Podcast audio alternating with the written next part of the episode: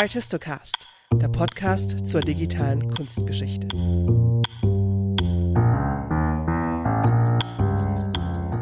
Digitalisierung ist das eine. Systeme und Lösungen zu finden, die uns bei der Forschung wirklich weiterhelfen, ist das andere. Trotz einer steigenden Offenheit, Sammeln der Institutionen für das Bereitstellen von Daten findet sich viel Wissen noch in Silos.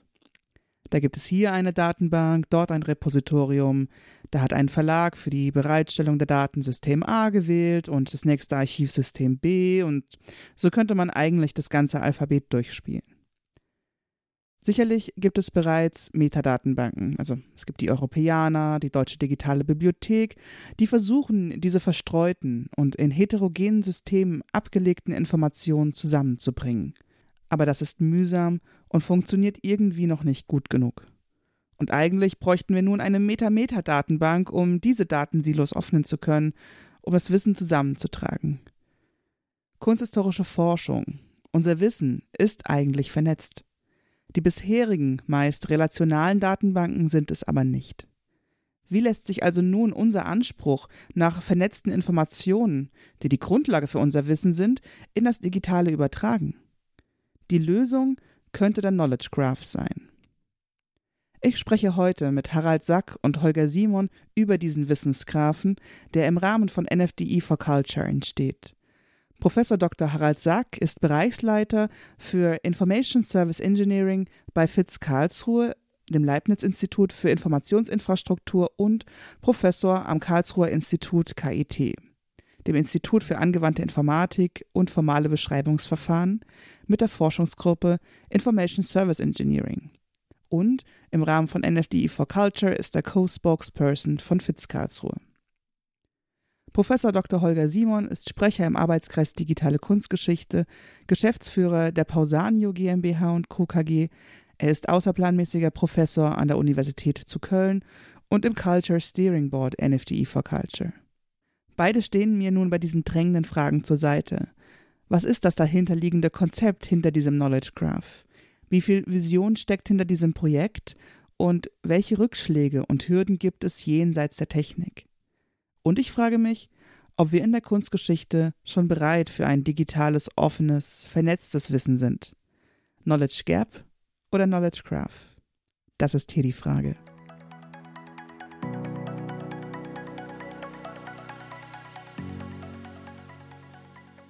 Wenn wir über Daten sprechen, und das haben wir hier in dem Podcast schon getan, Daten, Datenbanken, Normdaten, dann ist irgendwie immer an einer Stelle der Knowledge Graph gekommen oder Linked Open Data.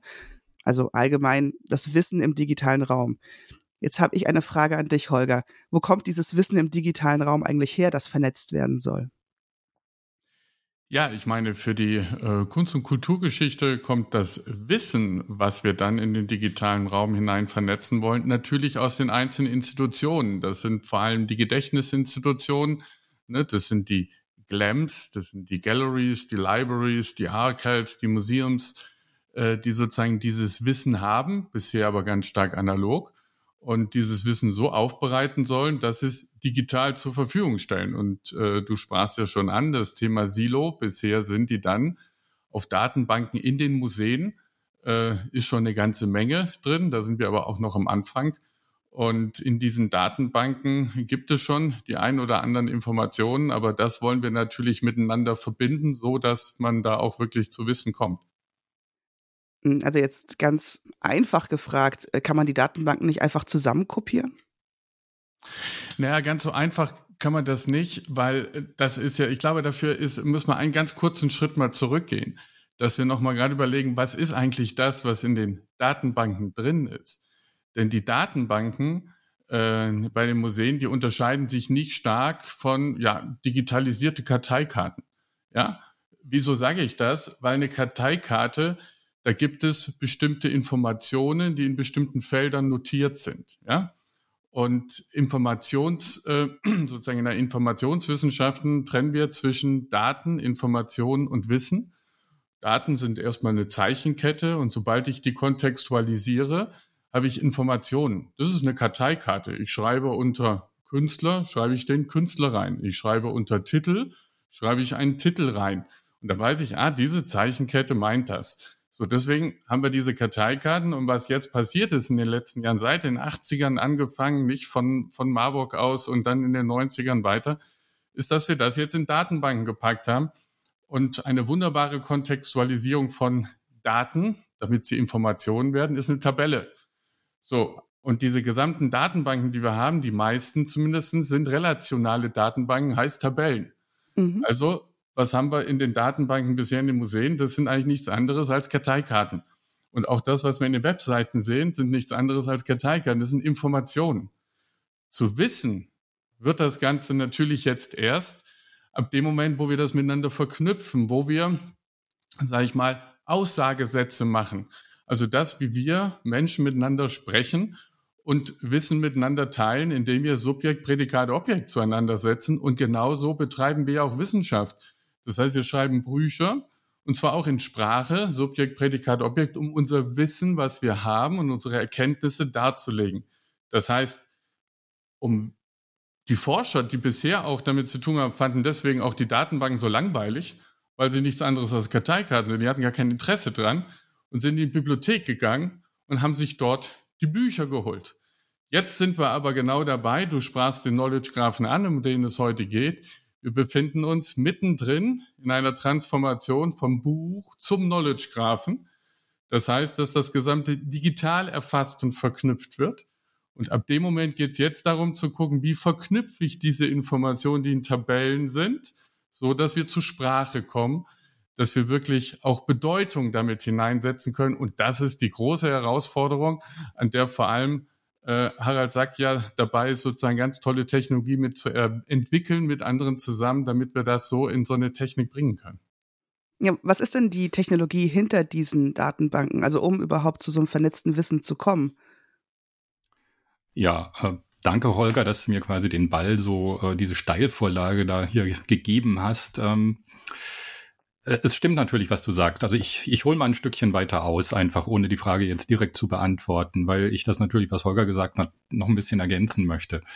Ähm, wenn wir von Datenbanken ausgehen, haben wir da drin wirklich Daten an sich stehen und die nutzen uns erstmal relativ wenig. Also da steht zum Beispiel 42,35. Jetzt ist die Frage, was nutzt uns 42,35? Wenn wir nicht wissen, was das Ganze bedeutet, das heißt, dass das beispielsweise, sagen wir in der Kunstgeschichte, vielleicht jetzt die Länge oder Breite von, von irgendeinem Kunstwerk ist äh, oder irgend sowas, dann, dann nutzt uns das relativ wenig. Selbst wenn wir nur wissen, es ist die Höhe. Und da steht 42,35, ja, sind das Zentimeter, Millimeter, sind das Meter? Lichtjahre werden es nicht sein, aber ähm, es ist trotzdem nicht ganz eindeutig. Das heißt, ich muss also zusätzlichen Kontext liefern. Das ist das, was äh, Holger gesagt hat. In den Datenbanken ist das Problem, sollte dieser Kontext vorhanden sein, ist er gegeben in natürlicher Sprache. Das ist toll für uns Menschen, weil wir dann verstehen, okay, das ist jetzt die Breite oder Höhe in Zentimeter. Der Computer kann damit noch gar nichts anfangen, wenn das irgendwie in natürlicher Sprache erklärt ist. Und das ist auch das Problem, warum wir nicht so ohne weiteres jetzt unterschiedliche Datenbanken einfach, wie man so schön sagt, miteinander zusammenschalten oder vernetzen können. Weil es ist nicht klar, was das eine Feld in der einen Datenbank bedeutet und wo ist das korrespondierende dann in der anderen? Sind die dann gleich normiert? Passt das alles zusammen? Das kann natürlich wieder ein Mensch machen, der drauf guckt und äh, sich die Beschreibungen in natürlicher Sprache durchliest. Der kann dann sagen, okay, das passt nicht genau zusammen, da schalte ich jetzt irgendeine Funktion dazwischen, die irgendwie auf der einen Seite Millimeter, auf der anderen Seite in Zentimeter umrechnet oder so. Mhm. Aber das ist natürlich ein gehöriger Aufwand, wenn man mal sieht, wie viel denn schon eigentlich in diesen vorhandenen Datenrepositorien und Datenbanken drinsteht. Und die Idee, die jetzt hinter diesen Wissensgraphen steckt, ist, wir wollen genau diese Beschreibung, was bedeuten die Daten, in maschinenverstehbarer Form mit ablegen. Also nicht nur maschinenlesbar, alles mögliche, jeden möglichen Text kann ich quasi lesen mit der Maschine, aber das heißt noch nicht, dass ich ihn verstanden habe, sondern wirklich maschinenverstehbar. Die Bedeutung, die Semantik muss mit abgebildet werden. Und das explizit. Und das geht, das kann man mit, Titeln, mit Mitteln der symbolischen Wissensrepräsentation, also Logik, hatte vielleicht jeder mal in der Schule, darauf basiert das Ganze. Logik ist was, was der Computer versteht. Und wir können mit Hilfe von sogenannten Beschreibungslogiken, das sind ganz bestimmte Arten von Logiken, ähm, angeben, was jetzt beispielsweise das bedeutet, dass eine Zahl, ein Datum eine Länge darstellt und was die zugehörige ähm, Maßeinheit dafür wäre und wie genau diese Länge jetzt mit anderen Dingen, die ja auch noch verzeichnet sind in der Datenbank, in Zusammenhang steht. Und das kann ich in maschinenverstehbarer Form nutzen und vernetzen. Und daraus wird dann langsam aus den Daten, die ich habe, mit Hilfe dieser formalen semantischen Beschreibung dann eine Wissensrepräsentation, in dem Sinne dann ein Wissensgraph, Graph einfach, weil man hier eben einzelne Objekte hat, das sind so die Knoten im Graphen, die mit anderen in Verbindung stehen. Das sind die Kanten zwischen den einzelnen Knoten, die alles miteinander dann verbinden. Das heißt, die Technologie, die dahinter steckt, ist notwendig, um die Übersetzungsleistung zwischen dem, was Menschen denken, Menschen wissen und irgendwie systematisch anlegen, auch für die Computer zu übersetzen, um sie dann wieder für Menschen nutzbar zu machen? Ähm, ja, aber hauptsächlich, denke ich mal, geht es darum, dass eben Computer untereinander dieses Wissen oder diese Informationen austauschen können, ohne dass der Mensch sehr, sehr großen manuellen Aufwand betreiben muss. Und äh, was ich sagte, es ist alles auch möglich ohne diese Technologie, aber dann eben nur mit jedes Mal mit sehr großem Aufwand, der jedes Mal wieder investiert werden muss, in Form von Programmen, die geschrieben werden müssen, die diese Übersetzungen und Verknüpfungen dann Fall für Fall übernehmen. Ich glaube, jeder, der schon mal so eine Tabelle vor sich hatte oder mehrere Tabellen, die man aufeinander anpassen musste, ähm, weiß, wovon du jetzt sprichst, weil das ist wirklich äußerst mühsam. Manchmal fehlt auch die Dokumentation, was überhaupt gemeint wurde und so weiter. Wie geht man dann aber jetzt nun vor? Also kann man mit der Technologie, die dahinter steckt, also mit dieser, mit diesen neuen Beschreibungslogiken, einfach alle Daten nehmen oder Tabellen, die jetzt schon da sind? Oder muss man die von vornherein auf eine andere Art und Weise aufbauen, die Daten?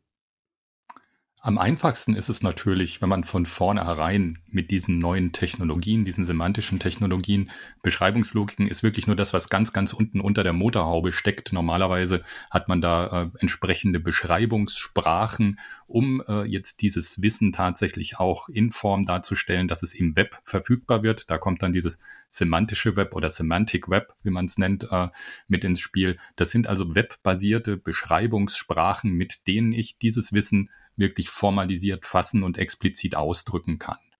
Wenn man von vornherein anfängt, äh, seine, seine Inhalte, seine Daten äh, in dieser Form zu annotieren oder auch darzustellen, ist es natürlich der geringste Aufwand, aber wir haben natürlich jetzt schon seit Jahrzehnten sehr, sehr große Datenbestände da. Das heißt alt, ich möchte es nicht Lasten nennen, aber Altbestände. Ähm, und der Aufwand, das Ganze dann jetzt äh, zusätzlich in eine Form zu bringen, dass es semantisch vernetzbar wird, und äh, dass, dass eben die Inhalte verstanden werden, ist eben recht groß. Und es ist auch ähm, äh, eine bestimmte Kompetenz. Also man muss wissen, wie man es macht. Äh, und da gibt es leider noch nicht so viele Leute.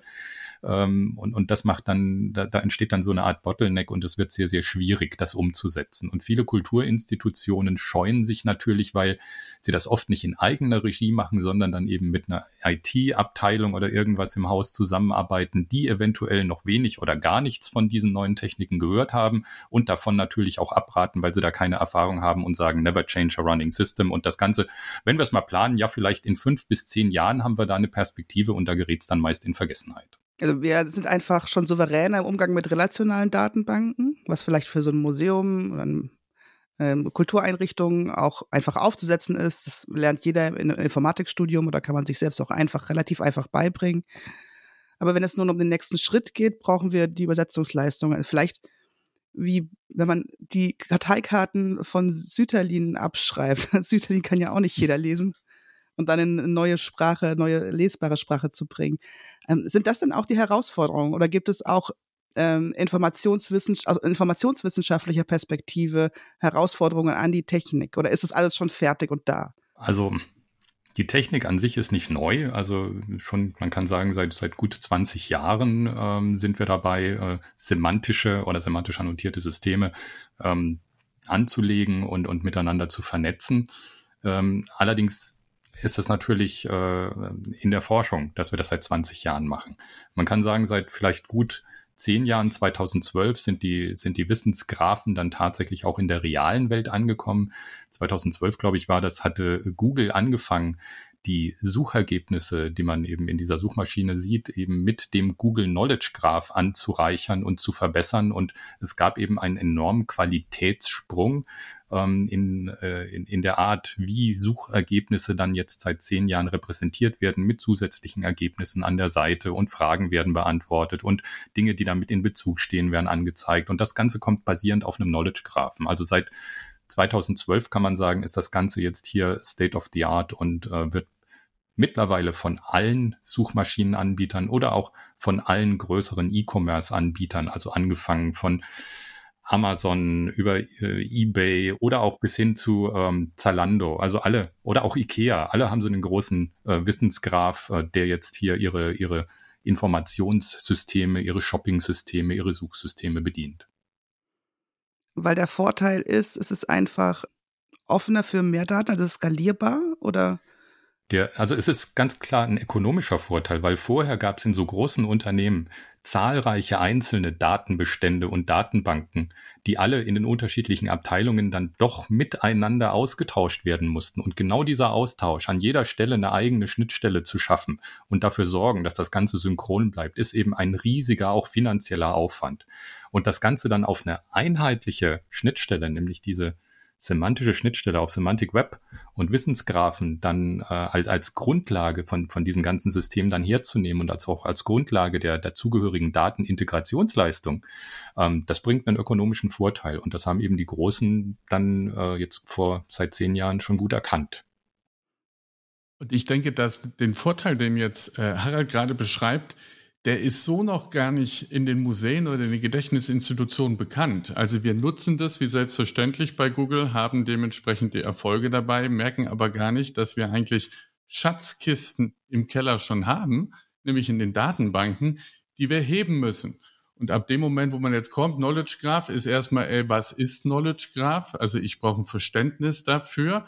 Und ähm, ich muss kein Mathematikerin und Informatiker sein, um zu verstehen, aber es ist wichtig, finde ich, für uns in der Wissenschaft, in der Kunstgeschichte, dass wir verstehen, wie Wissen modelliert wird in einer relationalen Datenbank, in Tabellen oder in einem Graphen. Das muss ich verstehen, um zu merken, da ist ein qualitativer Sprung, da ist ein qualitativer Schritt und, ähm, und gleichzeitig, also ich brauche dieses Wissen, und dann auf der anderen Seite ist eine große Scheu, oh, das ist jetzt alles ganz groß aufwendig, ganz viel. Das ist also, äh, jetzt muss ich schon wieder ran an die Datenbanken und die bringen mir doch gar nichts. Weil bei Karteikarten suche ich auch nicht, ich forsche in der Bibliothek. Diesen Sprung jetzt zu sagen, okay, da, die Sachen muss ich so heben, dass sie zu wissen werden, vor allem miteinander vernetzt, wenn man sich vorstellt, all das, was wir schon mal aufgenommen haben in den relationalen Datenbanken, wenn wir das schaffen, schon miteinander zu vernetzen und dann auch mit den großen Wissensressourcen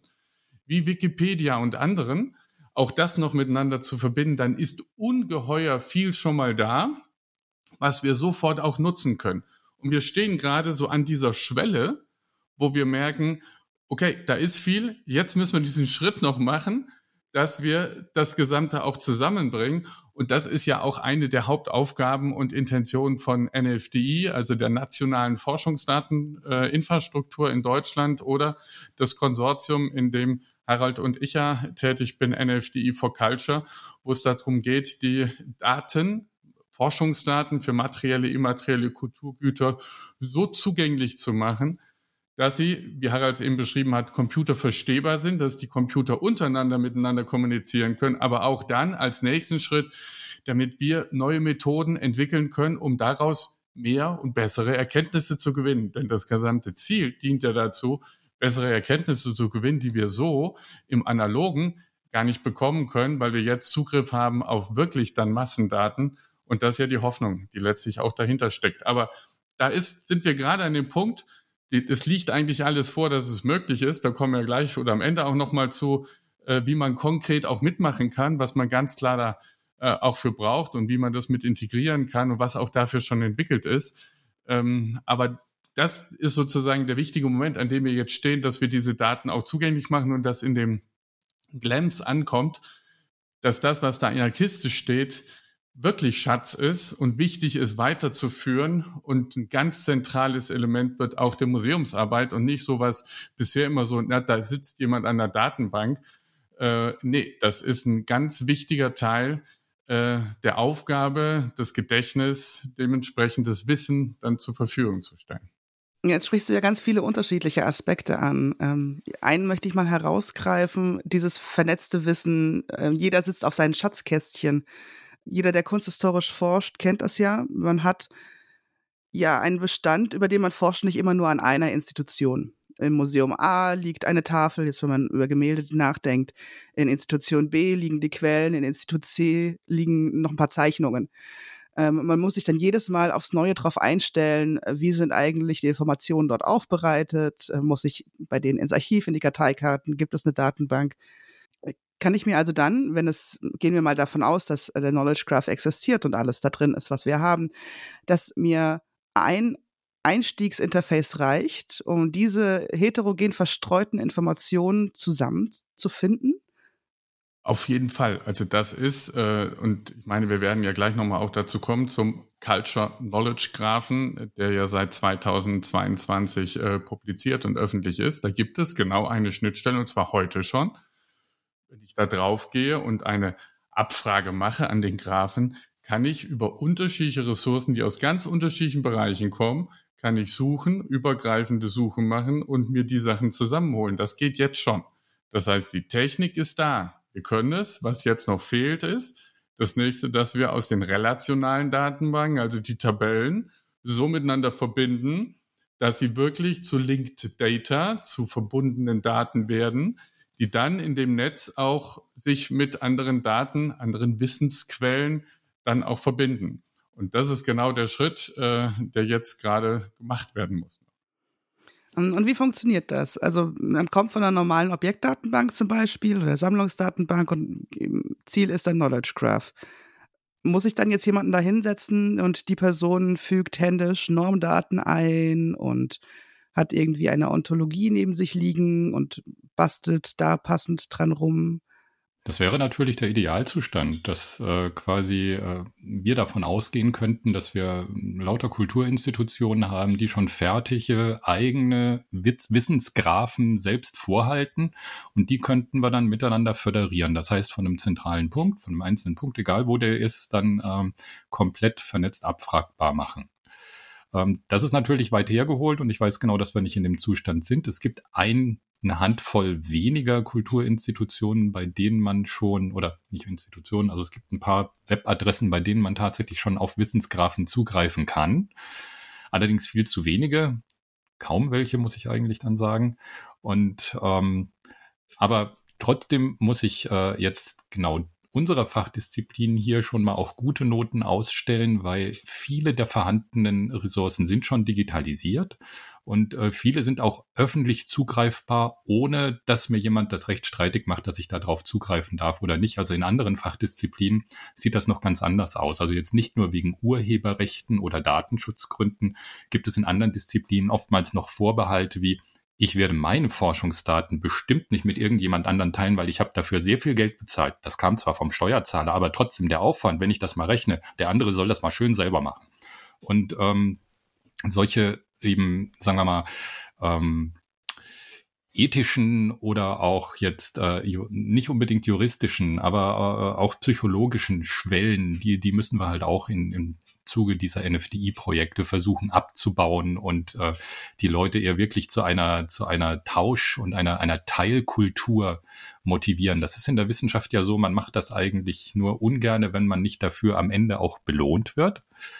Und äh, dieses Belohnungsprinzip muss in vielerlei Richtung gehen. Das eine ist natürlich, ich möchte vielleicht, dass meine Daten tatsächlich auch gefunden werden, weil dann hätte ich möglicherweise den Vorteil, ich werde auch mit meinen Daten, die ich zur Verfügung gestellt habe, zitiert. Das ist ja das Belohnungssystem der Wissenschaft zielt darauf ab, dass irgendjemand anders mich positiv erwähnt je mehr, desto besser. Dann bekomme ich auch zukünftig Fördergelder oder auch die Professur, die ich anstrebe.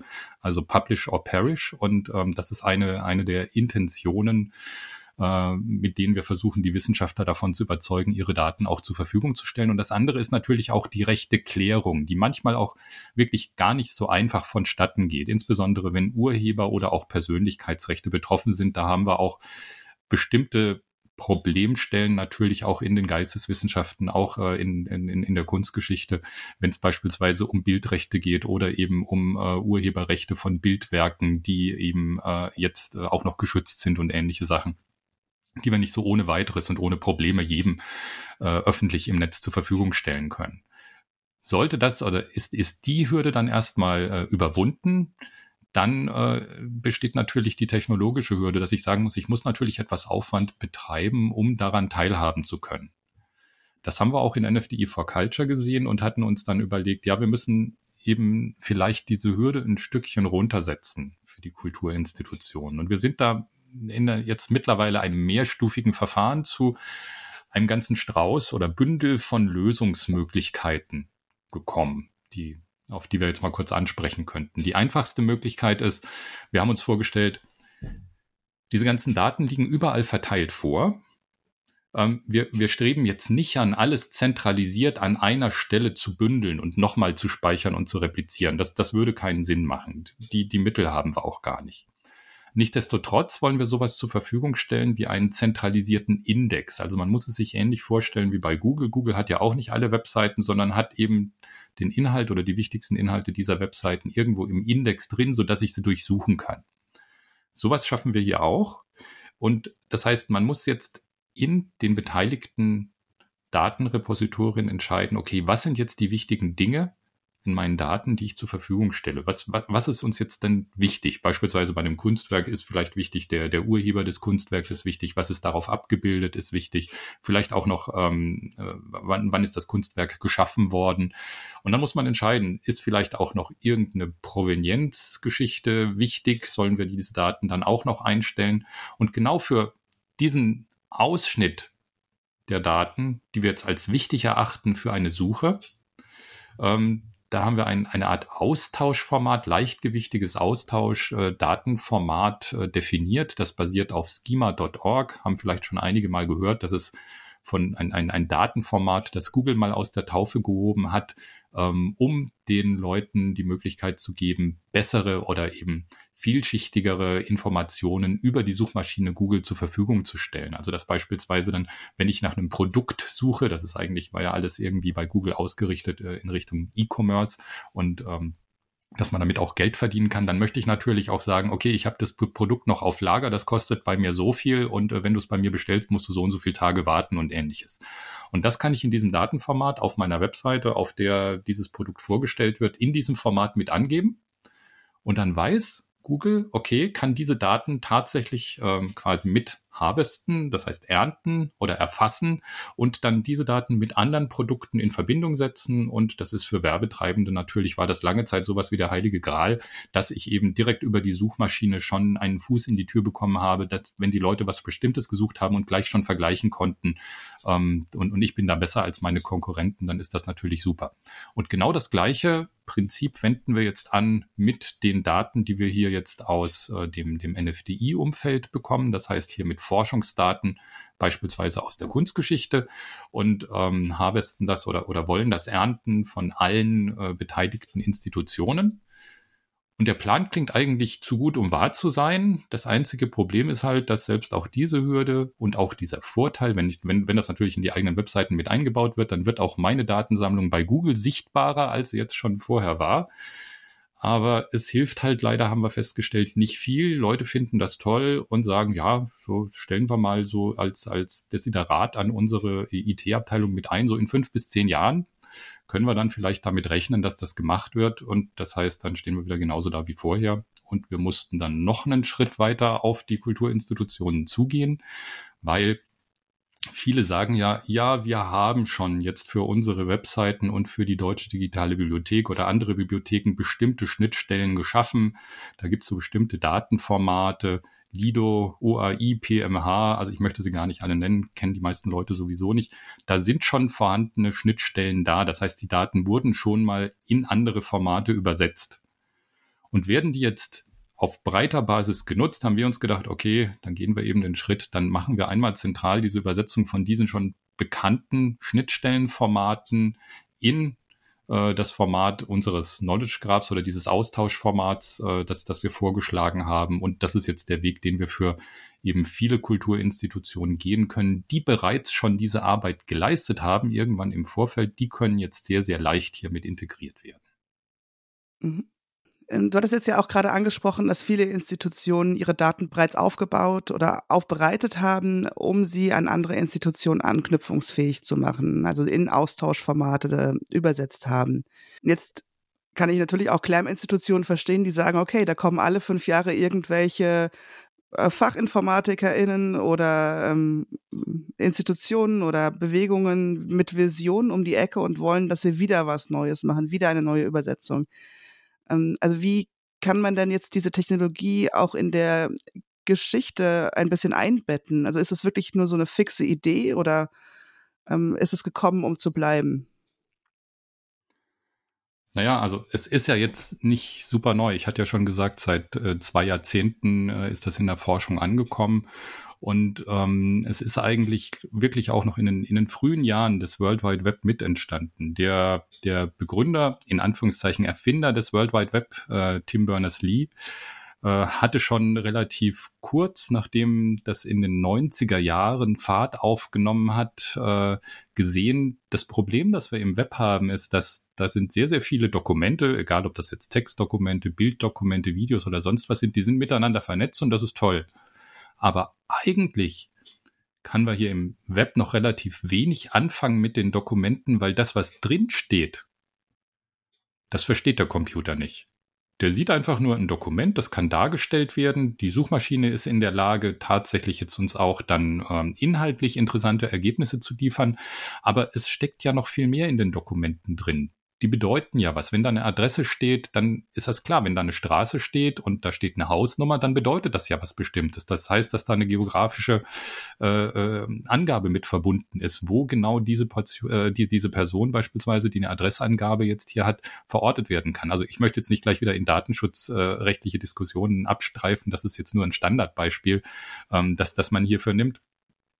Aber ähm, und da kam schon wirklich Ende der 90er Jahre der Gedanke auf, ja, wir haben ja in der KI Möglichkeiten, ähm, das Wissen oder die Bedeutung wirklich auch explizit zu erfassen.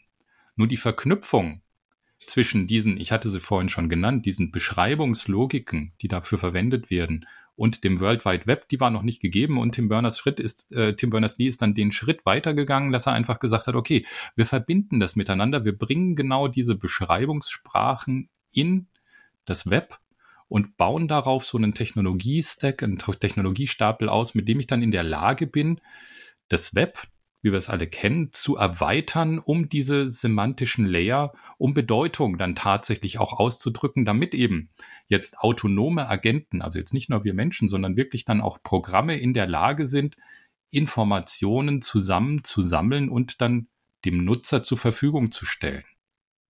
Also die, die ursprüngliche Version äh, oder Vision ging viel, viel weiter als das, was Google mittlerweile geschaffen hat, weil Google ist ja immer noch eine zentrale Instanz, die uns allen die Arbeit quasi abnimmt ähm, und, und versucht quasi schon von vornherein zu ergründen, was uns interessiert. Deshalb werden da auch von Google so viel benutzerbezogene Daten von uns gesammelt, weil die Suche und alles wird ja ähm, so versucht anzupassen, damit das, was uns interessiert, von dort geliefert werden kann. Das Problem ist halt, das ist alles zentralisiert. Natürlich muss dann an einer zentralen Stelle die Information über alle Benutzer gespeichert sein. Und das ist natürlich manchmal deutlich mehr, als uns lieb ist. Aber die ursprüngliche Idee, die Intention von dem Semantic Web geht genau in die andere Richtung, in die verteilte Richtung. Dass genau eben nur mein lokales Endgerät, das heißt nur mein Computer, weiß quasi über mein Nutzungsverhalten Bescheid, was mich interessiert, was meine Vorlieben sind, wie ich ticke und kann dann aufgrund von autonomen Agenten, die er quasi losschicken kann ins Web, Informationen gezielt so zusammensammeln, dass sie zu meinem Informationsbedürfnis passen. Und davon muss kein anderer was wissen, beziehungsweise keine zentrale Stelle kann das dann mit anderen in Bezug setzen, um das Ganze dann in irgendeiner Art und Weise wirtschaftlich zu nutzen oder auszunutzen. Und ähm, das ist die Idee, die da eigentlich dahinter steckt. Und das ist eine, Harald, nicht die, äh, diese, diese Idee des, der dezentralen Daten, die eigentlich auch den Kulturorganisationen oder den GLAMs äh, besonders entgegenkommt. Das heißt, sie selber haben die Daten und müssen sie jetzt nicht abgeben und irgendwie hin, sondern können sie haben und sie verbinden sie mit den anderen. Durch die Verbindung kommt genau ein Mehrwert zustande.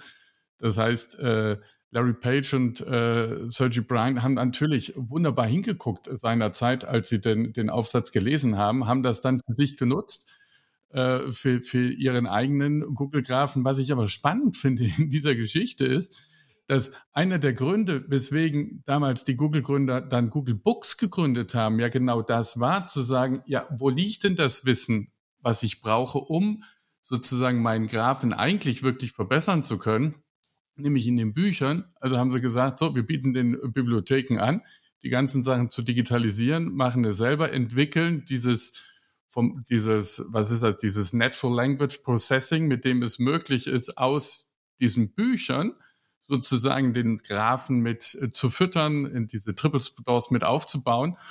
Und in Europa wurde das ganz falsch verstanden. Es wurde so verstanden, nämlich, oh, da klaut Google plötzlich die gesamten Daten und alles.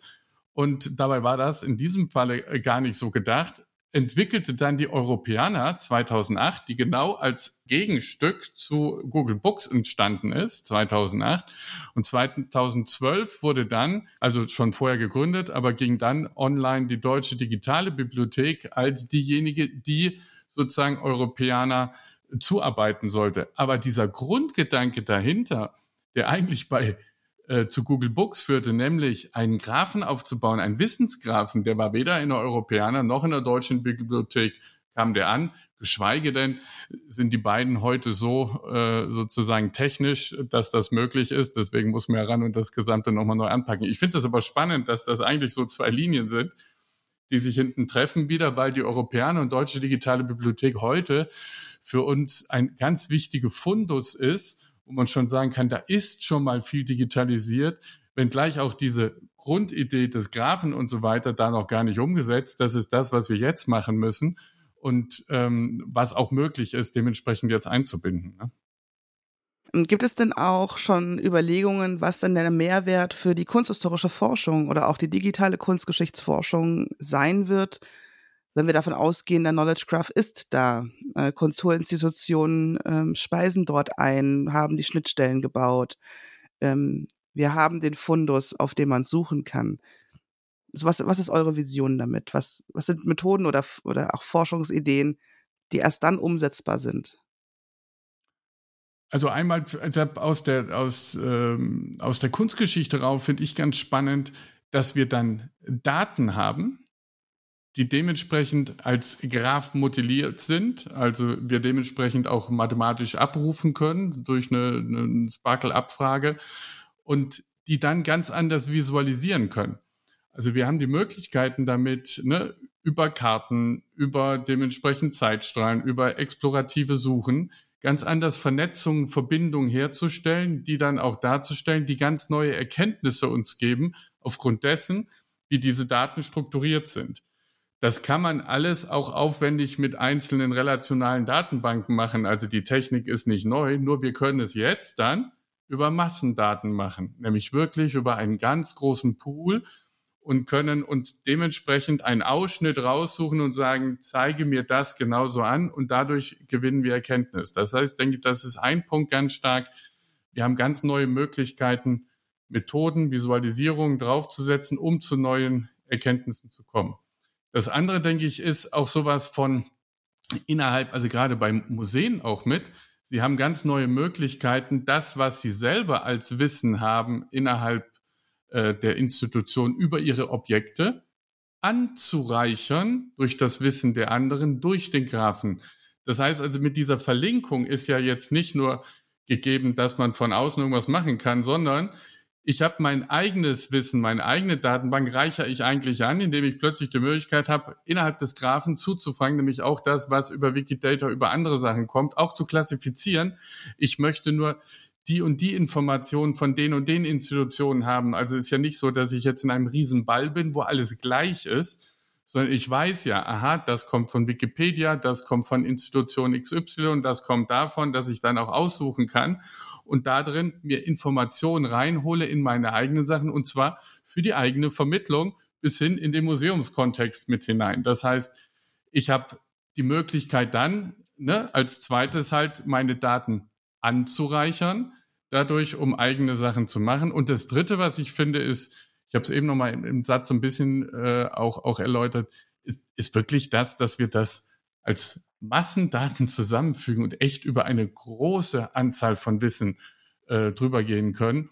Und da ähm, auch letztlich, wenn man sich dann vorstellt, dass unsere Forschungspublikationen und das, was drin ist, auch noch mehr und mehr damit verknüpft werden kann, äh, glaube ich, kommen wir echt dahin, dass das, was ja Digitalität oder Computer auch als, Vorbei, als Vorteil für uns hat, nämlich, dass wir Komplexität damit bewältigen können, dass wir das, was wir Menschen so an vielen Beziehungen gar nicht herstellen können, der Computer uns helfen kann, um neue Erkenntnisse auch mitzubekommen. Am Ende müssen wir Menschen immer noch entscheiden, was möchte ich dann vermitteln, was möchte ich, worüber oder was ist die eigentliche Erkenntnis, die ich dann rausziehe. Aber das Hilfsmittel wird in dem Falle der Computer. Und das ist der Unterschied vom Buch hier zum Knowledge Graph, weil es echt ein Sprung ist, der uns hilft, neues Wissen zu generieren und damit dann auch neue Erkenntnisse. Ich kann mir auch vorstellen, dass unser, äh, also der Wissenskanon, den wir haben, sich dann dadurch stark verschiebt. Weil im Moment ist es ja oft so, dass man, wenn man Recherchen startet, erstmal dorthin geht, wo es die meisten Informationen gibt. Also man geht an Zentralinstitute oder an Institutionen mit großen Bibliotheken, an Häuser, die viel aus dem Bereich dieser, dieses Themas haben, nach dem man forscht. Aber ich stelle mir jetzt mal so vor, wenn es wirklich alles dann in diesem Knowledge Craft drin ist, gibt es ja nicht mehr diese Hierarchisierung von, was ist die wichtige Institution und was ist irgendwie das kleine Dorfarchiv, das irgendwo liegt. Alles wird ja dann egalitärer und gleich zugänglich. Und in dem Moment eröffnet sich eine, eine ganz neue Wissenswelt, ähm, auch hinsichtlich einer, einer World Art History. Also ja, auf der einen Seite, du hast auf der Datenebene diese Gleichheit, ja. Und äh, das, das mag sein, obwohl die Frage danach, ob alles drin ist, was heißt alles, aber sagen wir mal, es ist wirklich richtig viel drin. Letztlich ist es aber das, ich muss abfragen, ich muss Anwendungen machen und darüber entsteht der Gap dann wieder. Das heißt, ich bringe den Kanon darüber rein, wie gehe ich damit um. Und äh, deswegen die Hoffnung damit, jetzt wird alles gleich, ist nicht das Thema, ob wir die Daten dementsprechend gleich hinbekommen und gleichwertig und auch zugänglich, sondern hat zu tun ganz stark damit, was uns interessiert und äh, wie wir mit diesen Daten umgehen. Aber die Möglichkeit ist natürlich leichter, äh, muss aber dafür die Sachen auch digitalisiert haben. Alles das, was nicht digitalisiert ist, ist nicht zugänglich und nicht drin. Da ist auch ein Gap. Ne? Diese Diskussion werden wir dann auf jeden Fall auch weiterführen. Und jetzt, was kommt jetzt rein? Alles das, was schon Kanon ist. Weil guck rein, was, was in den ganzen Datenbanken ist. Das ist ja ganz stark auch das, vor allem was als erstes reinkommt, was gerade Teil des Kanons auch mit ist. Mhm. Gleichzeitig kommt als das, all das auch jetzt rein, was wir in den Depots und so weiter haben, was wir nie zu sehen bekommen haben, ne? Und auch worüber nie geforscht wurde. Und das ist der Vorteil dabei, ganz klar. Also du hast jetzt schon äh, den Gap angesprochen. Also was ist denn diese Hürde, äh, diese, diese, der große Graben, den man überspringen muss? Kann ich einfach als ähm, Kunsthistorikerinnen und Kunsthistoriker in diesem Knowledge Graph suchen? Also ähnlich wie bei Google mit einem Suchschlitz? Prinzipiell ja, natürlich. Aber ähm, sagen wir mal, die, der wirkliche Mehrwert oder der wirkliche Nutzen äh, wird dann erst äh, offenbar, wenn man in der Lage ist, auch Werkzeuge anzuwenden, die genau dieses Wissen, das da abge abgebildet wird oder repräsentiert wird, auch wirklich nutzt die, die traditionelle Suche, wie wir sie kennen, ist, ist eine sehr eindimensionale Geschichte, weil ich, ich suche normalerweise irgendwas, von dem ich schon weiß, dass es existiert. Also ich suche ein Bild, auf dem Person XY abgebildet ist, zum Beispiel. Dann gebe ich das so ein. Also ich möchte, was weiß ich, ein Kunstwerk äh, und äh, dann gibt den Namen der Person ein, die darauf abgebildet werden soll. Und das kann ich dann an zentral quasi an so vernetzte Datenbanken stellen. Das konnte ich vorher auch schon. Aber wenn ich weiß, wie ich es richtig mache, dann kann ich äh, wesentlich komplexere Abfragen stellen. Und da will ich dann gleich nochmal drauf eingehen, wie man das dann auch noch vereinfachen kann und welche Richtung das dann geht. Aber wenn man diese komplexen Abfragen stellen kann, kann ich beispielsweise hergehen jetzt und ich kann ähm, nach, nach, äh, also ich muss nicht mehr so konkret sein. Ich kann beispielsweise sagen, okay, gib mir Bilder zurück, bei denen spätbarocke Künstler abgebildet werden mit, ich nehme jetzt mal was ganz abwegiges, landwirtschaftlichen Nutztieren. Da gibt's einige. Ähm, ja, genau. Also worauf ich raus will, ist beispielsweise, vorher musste ich hergehen, musste jedes einzelne Nutztier, das mir einfällt, benennen und natürlich auch jeden Künstler, der in diese Kategorie fällt. Beziehungsweise, dass das Ganze auch noch spätbarock ist, muss ich raussuchen, ja, von welchem Jahr bis zu welchem Jahr geht das denn? Was interessiert mich denn da? Und, und das ist halt das Ding, wenn ich das vorhandene Wissen in diesem großen Wissensgraph mit externen Wissensquellen, wie jetzt beispielsweise Wikidata, verknüpfe, dann kann ich sehr leicht feststellen, okay, Spätbarock geht von dann bis dann.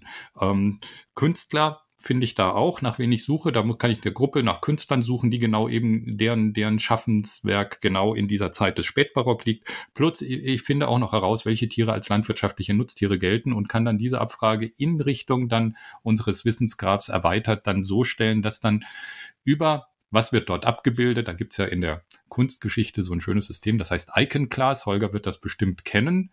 Ähm, und da gibt's ähm, Trillionen von, nee, so viele natürlich auch nicht. Ich glaube, knapp über 100.000 wahrscheinlich irgendwelche Codes, mit denen ähm, quasi kodiert werden kann, was genau denn jetzt äh, auf diesem Bild abgebildet ist. Und da wird dann jeder Esel, je, jeder, jeder Ochse und, und jedes andere landwirtschaftliche Nutztier zusammen mit, dass da ein Künstler abgebildet worden ist und äh, wo der denn jetzt steht, ob der auf der Wiese steht, am Wald steht und sonst was. Da gibt's Codes für, das machen die in der Kunstgeschichte schon lange. Ähm, danach kann ich dann einfach suchen. Und ähm, dann kriege ich Ergebnisse aus allen möglichen angeschlossenen äh, Kulturinstitutionen zurück und da muss es sich dann nicht nur nur um Bilder handeln, da kann es dann auch andere Kunstwerke sein, beispielsweise äh, Plastiken können das sein oder es können Münzen sein, auf denen was abgebildet ist und ähnliches. Also es, es erweitert halt ganz einfach die, die Spannbreite auch der Ergebnisse, die ich erwarten kann. Ich werde Dinge finden, mit denen ich über überhaupt nicht gerechnet habe und äh, auf eine Art und Weise. Ich muss aber wissen, wie ich diese Abfrage stelle. Ne? Und ähm, worauf ich jetzt hinaus möchte, wohin sich das Ganze ändern kann oder ändern wird. Und das ist auch ein Stückchen auch noch jetzt äh, ein kleiner Forschungsaspekt an der Sache dran. Wir müssen natürlich herausfinden, wie setzen wir den Endbenutzer, der jetzt natürlich nicht über dieses Fachwissen verfügt, in die Lage, solche Abfragen stellen zu können. Und ähm, da kommen dann natürlich solche Frage-Antwort-Systeme dann äh, zum, zum Tragen, also dass ich in der Lage bin, genauso wie ich gerade meine Frage formuliert habe mit diesen abstrakten Begriffen, die müssen dann übersetzt werden in diese entsprechenden Abfragen an die beteiligten Wissensgrafen, an Wikidata, an unseren Wissensgrafen.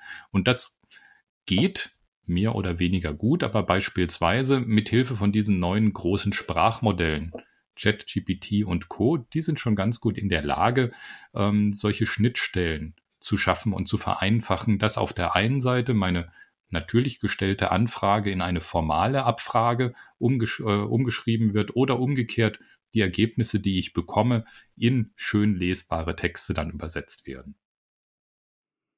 Genau, Im Moment ist es so, dass man ähm, an den Knowledge Graph mit, mit, was ist das, ein Sparkle-Endpunkt, oder? Genau, also das ist für die Experten, die können dann so eine Sparkle-Abfrage stellen. Das sieht so ähnlich aus wie bei relationalen Datenbanken. Ähm, da gab es auch eine Abfragesprache, gibt es immer noch SQL oder SQL. Ähm, ist eigentlich ganz einfach für denjenigen, der es kann. Jemand, der nicht in der Materie steckt, der muss natürlich einigen Lernaufwand investieren, um dann solche Abfragen tatsächlich ähm, gestalten zu können. Und nichtsdestotrotz ist immer so eine Art äh, Suchschlitzabfrage möglich, in der ich eben Begriffe aufliste, die dann gesucht oder gefunden werden müssen. Mhm. Allerdings auch wieder da nur eingeschränkt halt darauf mit der Art und Weise, also welche Ergebnisse kann ich denn da erwarten? Das muss dann auch tatsächlich im Index drinstehen, was ich da suche. Ja, aber ähm, ihr seid ja da dran, eine andere Art von Interface zu gestalten für alle, die Sparkle nicht kennen oder äh, nicht dazu fähig sind. Genau, das ist unsere tägliche Arbeit. Jetzt macht ihr das ja auch schon eine ganze Weile. NFDE for Culture läuft schon seit ein paar Jahren. Was ist denn die häufigste Kritik am Knowledge Graph, die, ähm, der ihr begegnet? Dass noch zu wenig drin ist. Genau. also ja, ich glaube, also deswegen das, was, äh, was bisher immer kommt, oh ja, da ist ja noch so gar nicht viel. Äh, das, aber das ist, glaube ich, ganz klar. Das liegt jetzt daran, deswegen versuchen wir da jetzt ganz viele, die auch schon Daten haben, dazu zu bringen, sie dementsprechend zur Verfügung zu stellen und äh, so, dass man auch nicht zur Verfügung zu stellen, ist auch schon wieder falsch, sondern dass wir sie so aufbereiten können, dass man sie mit in dem Graphen darüber ansprechen kann, zugänglich machen kann, ne? dass man das dementsprechend hat. Und ähm, aber ich glaube, ab dem Moment, wo da eine große Menge drin ist, wird man sofort den Nutzen sehen, ganz ähnlich wie bei KI, wo man lange dachte, ach, was ist das? Es ist was für Nerds. Ab dem Moment, wo ChatGPT eine Anwendung bringt, die für alle sofort einen Mehrwert hat, merkt man, was da ein Potenzial drin ist, ne, dabei. Genau, und wir haben in NFTI for Culture auch diese ursprüngliche Eintrittshürde, nämlich eben die Arbeit, die ich investieren muss, um meine Daten da reinzubringen, jetzt äh, so weit niedrig oder niederschwellig angesetzt, dass wir eben auf bereits vorhandene Schnittstellen äh, zugreifen und jetzt geht's auch wesentlich schneller, Dinge einzugliedern oder reinzubringen in, in den Wissensgraph. Jetzt kommen natürlich dann zusätzliche neue Fragestellungen, dass eben neue Arten von ähm, Objekten dann darin äh, verortet werden und es ist wie immer die Frage, und da brauchen wir auch die Unterstützung der, der, der Kultur Wissenschaftler.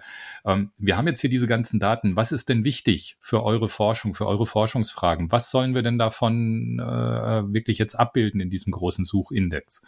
Ähm, weil alles das, wir, wir müssen nicht unbedingt äh, wissen, wie viele Seiten ein Buch hat beispielsweise, aber es wäre vielleicht interessant zu, zu wissen, ähm, A, wer hat es geschrieben, B, wer hat es verlegt oder C, über wen wird da geschrieben oder über was wird da geschrieben.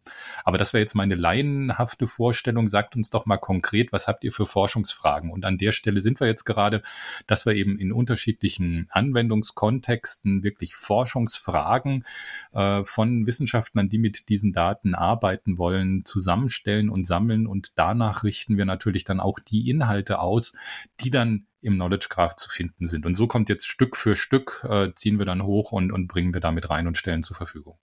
Das ist ja wirklich keine einfache Aufgabe. Alleine die Frage, was ist euch wichtig? Ähm, äh, eine Buchwissenschaftlerin würde auf die Frage, braucht man die Seitenzahlen ja oder nein, anders antworten als ich als Kunsthistorikerin. Also das ist, glaube ich, auch die, unabhängig von, von technischer Möglichkeit, ähm, die Heterogenität von dem, was Kultur ist und Kulturwissenschaften bei uns ausmacht, die, die überhaupt alle mitzunehmen und die Bedarfe abzufragen. Wie geht ihr da vor? Also es gibt, es gibt ja jetzt nicht irgendwie so eine Mailingliste, die sagt, so hier, her mit euren Fragen. Ja, aber schon sehr explorativ, oder? Indem wir einfach äh, jetzt auch mit denen arbeiten, die jetzt kommen. Und wie Harald gerade schon sagte, äh, mit den ersten Forschungsfragen auch, wo man sagt, äh, wir müssen ran, um zu lernen, was braucht es in dem Graphen, äh, damit man auch dementsprechend Antworten darauf findet, auf die Fragen, die ich stelle. Und äh, insofern sind wir da auch noch ganz am Anfang, nicht? Also wenn man sieht, es ist jetzt möglich, aber der, der Graf ist noch nicht derjenige, mit dem wir komplett alle Fragen der Kunstgeschichte und, und Kulturgeschichte lösen können. Äh, es wird ein Instrument sein, mit dem wir dann, wenn da viele Informationen drin sind, als Wissen miteinander verbunden und wenn es so drin verbunden ist, dass wir dann auch diese Informationen darin abfragen können. Also genau das, was, was Harald gerade sagte, dass wir wissen, was ist wichtig oder was braucht ihr, was wir miteinander verknüpfen müssen, ähm, dass man dann einen Graphen hat, der dann auch, auch wächst und dementsprechend mehr und mehr genutzt wird. Ne? Deswegen ist es aber wichtig jetzt am Anfang erstmal, dass wir so viel wie es geht an Informationen mit reinholen und dass wir die ersten Wissenschaftlerinnen mit draufnehmen, die das auch schon nutzen, weil ganz ehrlich, in meinem eigenen Fach in der Kunstgeschichte, ähm, ich würde mal fast behaupten, also wer arbeitet wirklich digital oder forscht digital, also digitales Forschen ist ja nicht PowerPoint nutzen, äh, ne? also fünf Prozent oder so, die sowas nutzen, aber die müssen wir jetzt gewinnen, um daran zu gehen, dass wir die Fragen stellen können und mit denen auch äh, äh, zu arbeiten, damit wir den Knowledge Graphen besser bekommen. Und das ist die Aufgabe von NFT for Culture, äh, jetzt genau diese Community anzusprechen und ähm, dann auch dementsprechend das Schritt für Schritt iterativ diesen Knowledge Graphen dann auch wirklich groß und zum Erfolg führen zu lassen. Und das ist auch, wenn ich das ergänzen darf, Holger, ähm, es geht ja nicht nur darum, herauszufinden, was wollen die Kulturwissenschaftler oder was haben die für Fragen, sondern durch die Möglichkeiten, die wir jetzt schaffen, werden wird die Beantwortung von ganz neuen Fragestellungen, die vielleicht bisher noch gar nicht äh, äh, quasi ähm, zur Sprache gekommen sind, äh, möglich. Das heißt, ähm, das ist so ein gegenseitiger, wechselseitiger Prozess der gegenseitigen Befruchtung, wo wir eben Schritt für Schritt vorgehen, erstmal fragen, ja, was sind eure traditionellen Fragestellungen? Guckt mal, wir könnten aber auch dieses und jenes. Interessiert euch das vielleicht? Und so tasten wir uns da langsam von beiden Seiten vor, um wirklich das, das Potenzial äh, wirklich ausnutzen zu können, das sich hier erschließt.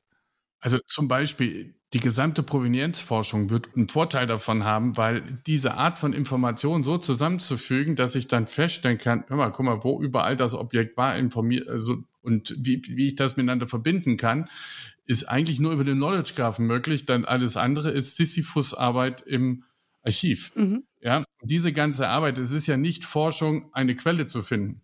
Es ist Forschung, diese Quelle dann im richtigen Bezug zu setzen. Und dieses zu helfen, sie zu finden. Bisher ist es aber immer das Gefühl, ich muss diese eine Quelle haben oder damit ich sozusagen, das ist der große Erfolg meiner Forschung. Nee, das ist fleißige Suche. Aber jetzt eigentlich, was bedeutet das für meine Fragestellung und so weiter und, und da drin äh, auch, auch wirklich Energie reinzunehmen und dass wir aber die Informationen wirklich im, im Knowledge Graphen haben, der uns hilft, genau diese, ähm, äh, diese Fragen dann auch zu stellen und zu beantworten.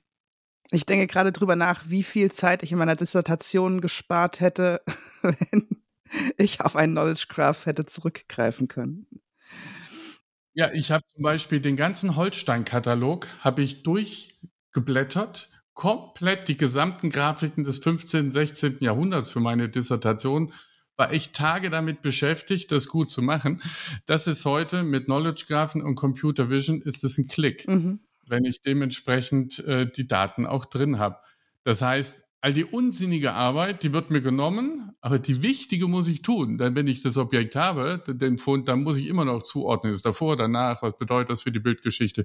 Und dann fängt Forschung eigentlich erst an. Es wirkt auch ein bisschen so, dass man dann forschen könnte ohne Fachgrenzen, oder? Ja, ganz genau so ist es. Also die NFDI beschränkt sich ja jetzt nicht nur auf die Kulturwissenschaften, sondern die soll die komplette Wissenschaftslandschaft abdecken. Und wir entwickeln ja nicht nur für die Kunstgeschichte hier jetzt Knowledge Graphen, sondern auch in anderen Fachdisziplinen. Und naheliegend ist ja dann ähm, die, die Quervernetzung in andere Bereiche, so dass dann Fragestellungen, die jetzt beispielsweise die Material- und Werkstoffwissenschaften oder die Chemie betreffen, beispielsweise, wenn es darum geht, aus welchen Farben werden jetzt oder welche Farben werden verwendet in einer bestimmten Epoche, wie setzen die sich zusammen, diese Information kann ich dann finden über eben jetzt hier den Bereich Chemie oder den Bereich Material- und Werkstoffwissenschaften, wo genau für Farben dann eben die einzelnen Komponenten und deren Eigenschaften dann auch hinterlegt sind. Und äh, darauf aufbauend kann ich dann eben jetzt wirklich auch disziplinübergreifende Fragestellungen beantworten. Und äh, da wird es dann auch wirklich spannend. Ja, es baut Hürden ab, ähm, die man sonst bei einer interdisziplinären Forschung immer wieder hat, wenn man sich in andere Fachbereiche eindenken und einlesen muss. Mhm. Was sind da die Fachmagazine? Wo ist publiziert worden und so weiter und so fort. Also ich, ich sehe da ganz ehrlich nur Vorteile für uns als Wissenschaftlerinnen und Wissenschaftler. Auf der einen Seite, was unsere Art und Weise zu forschen angeht. Auf der anderen Seite für Kulturinstitutionen, den Clam-Institutionen, sehe ich die Vorteile, dass sie einfach ihre Sammlungen in die Wissenswelt hineinkriegen, also auch noch zugänglicher machen, als es vielleicht jetzt schon über Homepages und Datenbanken passiert ist. Ich denke, dass viele, die zugehört haben, jetzt ähnlich denken wie ich, aber wie macht man dann jetzt mit? Also ich sitze auf einer Sammlung. Was muss ich tun, um sie in den Grafen reinzukriegen? Also die Grundlage, das, was du auf jeden Fall tun musst und was noch viel mehr geschehen muss, ist erstmal digitalisieren. Ja, also das ist das, was man machen muss. Analoge passt nicht in den Graphen, wir brauchen es digital. So, und dann äh, bietet NFT for Culture gerade drei Möglichkeiten an.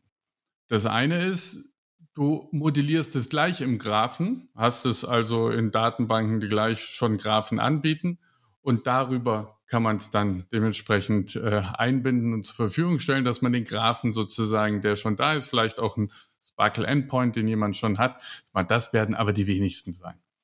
Die einfachste Sache ist die, dass wenn ich schon eine Datenbank habe, sie aber ähm, sozusagen und die Informationen schon im Internet auch zur Verfügung stelle aus dieser Datenbank mit heraus, was ja einige schon haben. Es gibt ja viele Institutionen, Museen schon, die ihre Sachen aus der Datenbank in einer Website zeigen, dann ist es sehr einfach, über dieses äh, Culture Graph Interchange Format, das wir mitentwickelt haben, einfach es über die Webseite, dass wir es über die Webseite anfragen und darüber dann den Graphen mit modellieren. Das ist für die äh, Institution wenig Aufwand oder man muss die Schema.org mit reinbringen einmal, dieses Plugin. Das ist aber etwas, äh, was man auf jeden Fall machen kann und was kein großer Aufwand ist, auch kein großer Kostenaufwand ist. Und dann können wir das mit integrieren. Also alle die, die die Sachen schon haben auf der Webseite, ist auch da wirklich die Integration relativ einfach. Und ein bisschen aufwendiger wird es, wenn ich es in meiner Datenbank habe, aber ich habe es noch nicht in der Webseite. Dann muss ich einen ordentlichen Export machen, zum Beispiel Lido, ein Lido-Export, der mittlerweile auch Standard ist. Und wenn ich das habe, es gibt äh, mittlerweile die Möglichkeit von Lido in so ein Lido RDF-Format mitzukommen, dass man sozusagen so es gleich in Linked Open Data auch mitbringt, dass man es mit reinnehmen kann. Das ist von beiden Seiten ein bisschen mehr Aufwand, das ist klar. Aber das ist die dritte Möglichkeit. Und insofern aber alles drei Möglichkeiten, glaube ich, mit denen man recht sofort anfangen kann. Für uns ist eher das Problem die Zeit, dass man das jetzt mit einbindet und so weiter. Aber da sind wir dran, dass das auf jeden Fall gelingen sollte.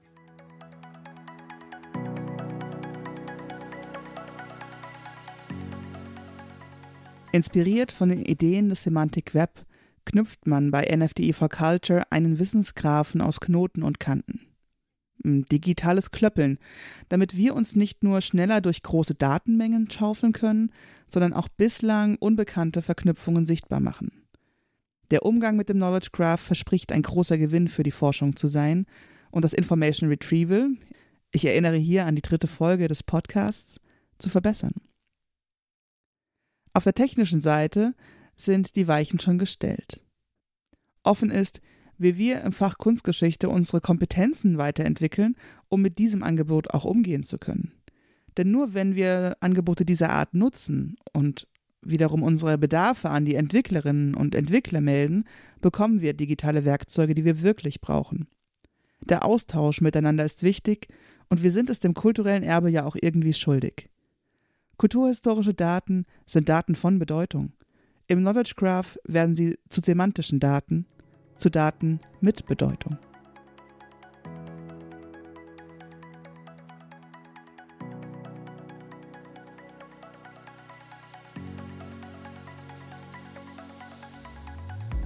Diese Folge wurde von Jacqueline Klusig-Eckert produziert im Auftrag des Arbeitskreis Digitale Kunstgeschichte. Unterstützt wird sie dabei von der Redaktion der Arbeitskreismitglieder Peter Bell, Lisa Diekmann, Peggy Große, Waltraud von Pippich und Holger Simon. Finanziert wird Artistocast, der Podcast zur digitalen Kunstgeschichte von NFDI for Culture, dem Konsortium in der nationalen Forschungsdateninfrastruktur, das sich mit Forschungsdaten zu materiellen und immateriellen Kulturgütern befasst. Unterstützt wird Artistocast durch den Deutschen Verband für Kunstgeschichte. Du hast noch eine Frage oder Anregungen? Kontaktiere uns einfach unter podcast.digitale-kunstgeschichte.de.